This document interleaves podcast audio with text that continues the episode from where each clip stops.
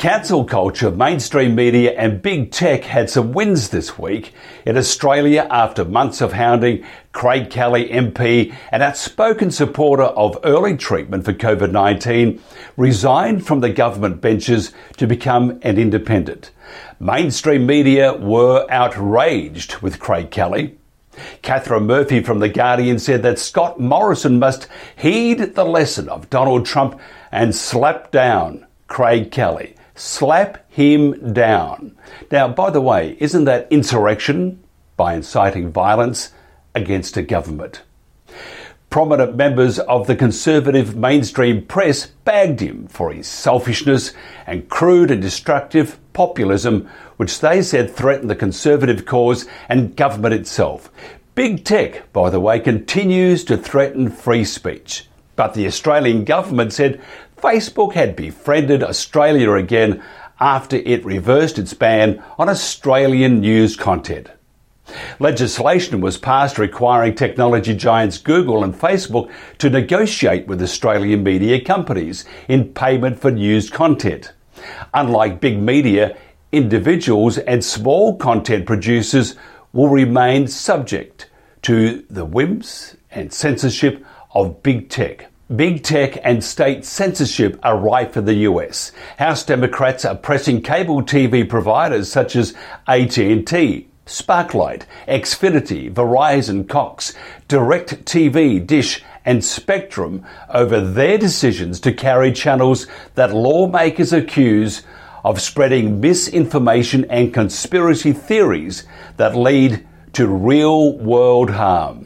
Conservative channels such as Newsmax, Blaze TV, One America Network, and Fox News are their targets, as with their advertisers. Dr. Vladimir Zelenko, a pioneer of early treatment of COVID 19, has been subjected to censorship by a medical media cartel. Last year, Dr. Zelenko found himself in the whirlpool that engulfed hydroxychloroquine after President Trump highlighted the drug's potential to treat COVID 19. Dr. Zelenko graduated from SUNY at the Buffalo School of Medicine in 2000. He is board certified in family medicine and is the medical director of Monsey Family Medical Center. Dr. Zelenko, thank you very much for joining us. Oh, my biggest pleasure. Thanks for having me. Look, can you update us on the latest evidence or studies showing success in the early treatment of high risk patients with COVID 19 using the Zelenko protocol? Well, there's a consensus now with dozens of studies uh, being reproduced in several continents that early treatment uh, within the first five days of the onset of symptoms reduces hospitalization in high risk patients by 84%. So just to put that in context for you, in America, we just passed the wonderful threshold of 500,000 dead Americans. I was, I was, being sarcastic. And we could have prevented 420,000 of them from dying with simple common sense measures. The Zelenko protocol actually is not uh, what most people think it is. It should be called the common sense protocol, which is basically identify those patients that are extremely high risk for dying from COVID 19 treat them as soon as possible. And now there are multiple treatment regimens like hydroxychloroquine, zinc, azithromycin, but there's also ivermectin, like Dr. Professor Borody from Australia published uh, a wonderful study that showed its wonderful efficacy. And then there's steroids and blood thinners and several other colchicine uh, approaches too to deal with this infection. What's more important than what, what you treat with is when and who you treat. If you identify high risk patients and you start treatment immediately upon the presentation of symptoms, you can essentially eliminate death from COVID. It seems the um, one of the great sins in Western society right now uh, is just simply the discussion of, um, say, for example, the Zelenko protocol or early treatment programs. Um, and we seem to be just shutting everybody down. If you, uh, in I know in Queensland, for example, in Australia, um, I think it's you, if you are to prescribe something that is not backed by the TGA, there's something like a $35,000 fine, jail, you lose your uh, medical license, and uh, uh, it's just a, a, this this fear thing, this this control thing from from government seems to be very overreaching. Uh, when they say it ain't about the money, it really is about the money, isn't it? It's a combination of a few things. It's definitely the world is trending towards tyranny and dictatorship and, and oppression. Uh, whenever uh, opposing opinions are being forcibly suppressed, you always have to ask yourself, what is the danger or the fear to to share ideas and to have healthy debates and try to come to a consensus? The answer is that there's a false narrative being propagated on humanity. I would even call it a global psychological operation, psyop, to inflict chaos and fear into the hearts of people in order to be able to uh, achieve a certain governmental agenda, let's say, that of, of restructuring society. Otherwise, the, uh, there's really it's not clear um, why people would be prevented from getting life-saving information and life-saving medications in the early stages of disease, like we do with every other infe- infection or, or disease. For example, someone has cancer, we don't wait for it to be metastatic before we treat it. We, we try to get rid of it right away. If someone has a small fire in their kitchen, we put it out. We don't wait for the whole house to go on fire. Except when it comes to COVID 19, the whole world is being told go home and wait till you're, you're getting sicker, and then go to the hospital and we'll put you on the ventilator, or take a, a vaccine that may or may not help you. And the reason why I say may or may not is simply because this vaccine has been brought to market uh, six uh, with after six months of, of testing, and traditionally the medical historical precedent has been 10 years. So uh, taking a new technology, which it may be great, I don't know, but uh, bringing it into the world and selling it to people as if it's the great salvation is a is a great disservice, I would say, to to people because you're you're giving them potentially uh, false hope with an experimental approach. And what I'm trying to advocate for in parallel with other approaches is early intervention in high risk patients, which essentially has been proven to reduce hospitalization and death by 84%. And that is, is remarkable. This could have ended this pandemic in, in April of last year. The question is, why is this information still to this day being suppressed? If I post something like this on Twitter, they, they threw me off. Same thing with Facebook and YouTube. So that's a question for other people to answer. But um, I would like to reassure humanity I'm very optimistic. There's a way to circumvent the tyranny uh, that you're being exposed to. There's two risk factors for dying from COVID. It's the government that you live under and the doctor that you choose. And the reason why I say that is because the life-saving medications are out there, and some of them are over the counter. You don't need the permission of your government, and you don't need the permission of your doctor. So I've been talking about uh, natural supplements like quercetin and EGCG, which are both zinc ionophores. In the case of quercetin, it's a bioflavonoid, which is a plant derivative, and, and EGCG, which is a green tea extract. Both have the same properties as hydroxychloroquine, which is a zinc ionophore. Zinc ionophores are basically a way of delivering zinc into the cell, and it's the zinc that inhibits or stops the virus from making copies of itself. So it's like a gun and a bullet. Zinc is the bullet, and you need a gun to deliver the zinc into the cell, um, and you can do it naturally without a prescription and without your government's permission. And that's why I'm here to li- try to liberate people from the pathologic anxiety that we've been traumatized with for no good reason, in my opinion. So mm. I'm telling people take your healthcare into your own hands. You do not have to live in fear. You don't need to die. There are natural, safe, cheap, affordable approaches without a prescription and without the permission of your government. And treat early and live. That's my meme. That's my mantra. Mm. Treat early and live. Is the treatment um, uh, increasing for early treatment, increasing demand in the USA and in other countries? So yeah. So initially in March, I was basically the only one doing it, and I got a good beating for it. But since then, uh, a few brave doctors have come on board, and we now have second, third, and fourth generation uh, students, I would say, or or practitioners uh, following this paradigm. And probably if we sum total the patients that we've all treated together, it's in the millions, uh, uh either three or four million patients already. That's a sum total of our efforts.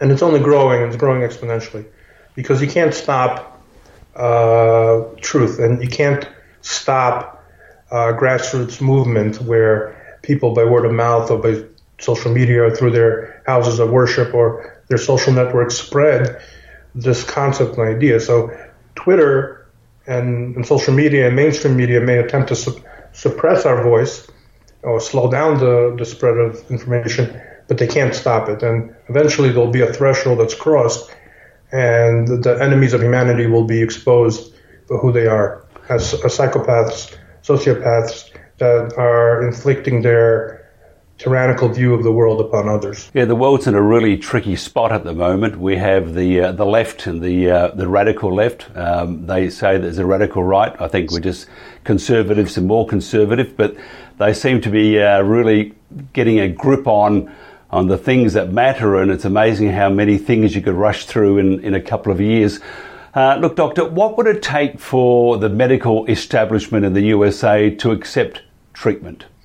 uh, it would take, you know, certain key people to get sick with COVID 19 and then realize that the only way to treat it is with early intervention.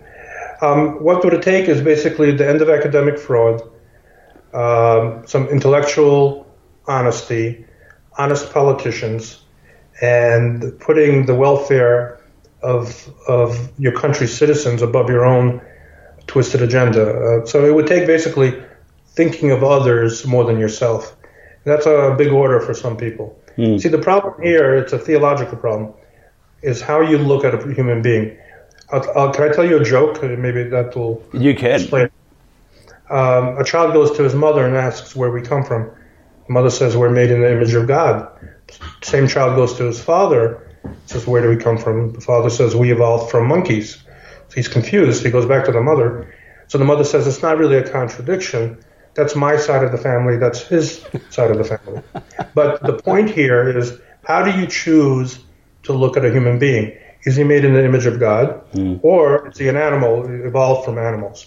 And there's a big difference because if a person's created in the image of God, then his life has sanctity, his or her life has sanctity, and that's the basis of natural law and their human rights.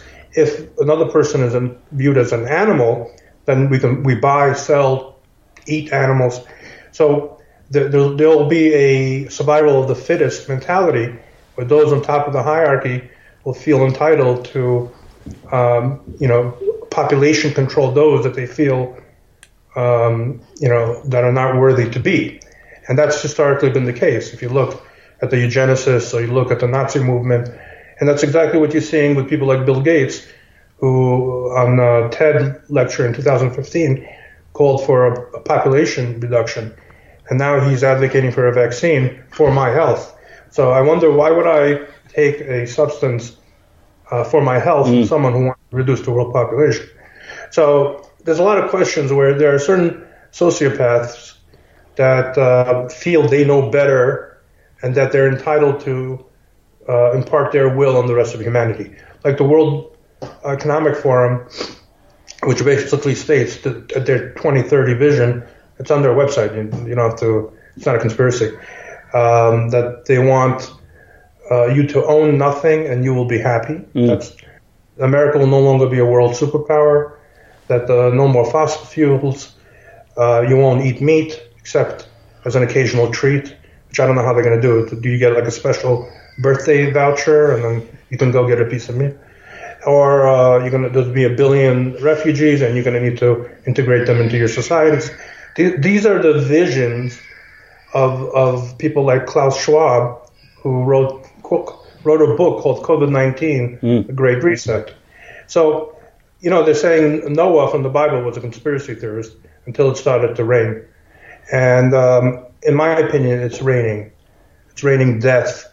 It's raining death of the innocent, death of the elderly, and of the infirm, those that we are, uh, I think, responsible most to protect, are being slaughtered by not by the COVID 19 virus, but by ineffectual governance and suppression of life saving information and, and, and medication. Interesting. The uh, I don't know how you feel about it, and it's a bit off the the topic here, but following this conversation, um, the law was always based around God and goodness, and mm. it seems. I know in Australia, and it seems in the US and other countries, that the God bit is left out of it, and it's more like a, it's it's their interpretation of what the world should be. Do you, do you feel the same thing? Well, that's what I was saying. That this is a repeat of a hmm. historical biblical narrative. It's always the battle is between God conscious society living versus a society that is enslaved psychologically and physically to a few despots. So if you look at, um, let's say, communist countries such as North Korea, the first thing they do is they eliminate all religion because if someone is bowing down to God, they will down they will not bow down to a dictator. And then uh, Kim or his family become godlike. Same thing happened in Russia under Stalin, where houses of worship were shut down, and the God, the state became God. So, the same thing happened in Egypt in uh, in his biblical times, where the Pharaoh of Egypt um, refused to allow the Jews to serve God and, and proclaimed himself to be God. So this is a repeat of a historical narrative. And the truth is, it's all with, it's, it's within the hands of each individual to resist, simply by simply by not succumbing to the fear. Um, if I'm telling you that there's a way you could live without fear, uh, you can prophylax yourself if you're high risk. You can treat yourself early within the first few days and be completely fine. Um, then there's no reason to fear, and you can you can worship your God and you can uh, mingle with your family and you could reintegrate in society. And this is, uh, you see, the enemies of humanity fear an educated public. Once the public is educated, there's always a risk of an uprising against a few despots. And, and, and that's really what we're facing here. It's a, it's a battle, it's a propaganda war about which narrative will, will uh, affect people's minds. The false COVID 19 will kill you uh, narrative, or that there's a God in the world who loves you, you're made in his image, and you have nothing to fear because he has given us a way out of this. The media, mainstream media, uh, and, and social media too, with big tech, but mainstream media, uh, I've been uh, part of that media for a long, long time, uh, probably as long as Methuselah lived. But the I am just finding that the, the media right now, it's just like a group, not a group think, but a group bully because the thinking part is not part of that equation. You've heard about Craig Kelly's experiences, the uh, politician in Australia. Uh, his experiences with the medical establishment and the mainstream media in this country have been absolutely appalling. Uh, lie after lie after lie, bullying and just the smear and the slime campaign. Uh, what's your thoughts on this? So, Craig is a friend of mine. Um, I think he's one of the few courageous um, and moral politicians in Australia who has the courage to speak uh, the truth and at great personal risk, and I support him fully.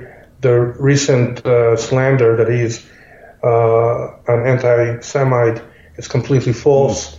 As you can tell, I'm a Hasidic Jew with a big beard, which Craig was correct in identifying me with a, having a big Jewish beard. And that's not called anti-Semitism.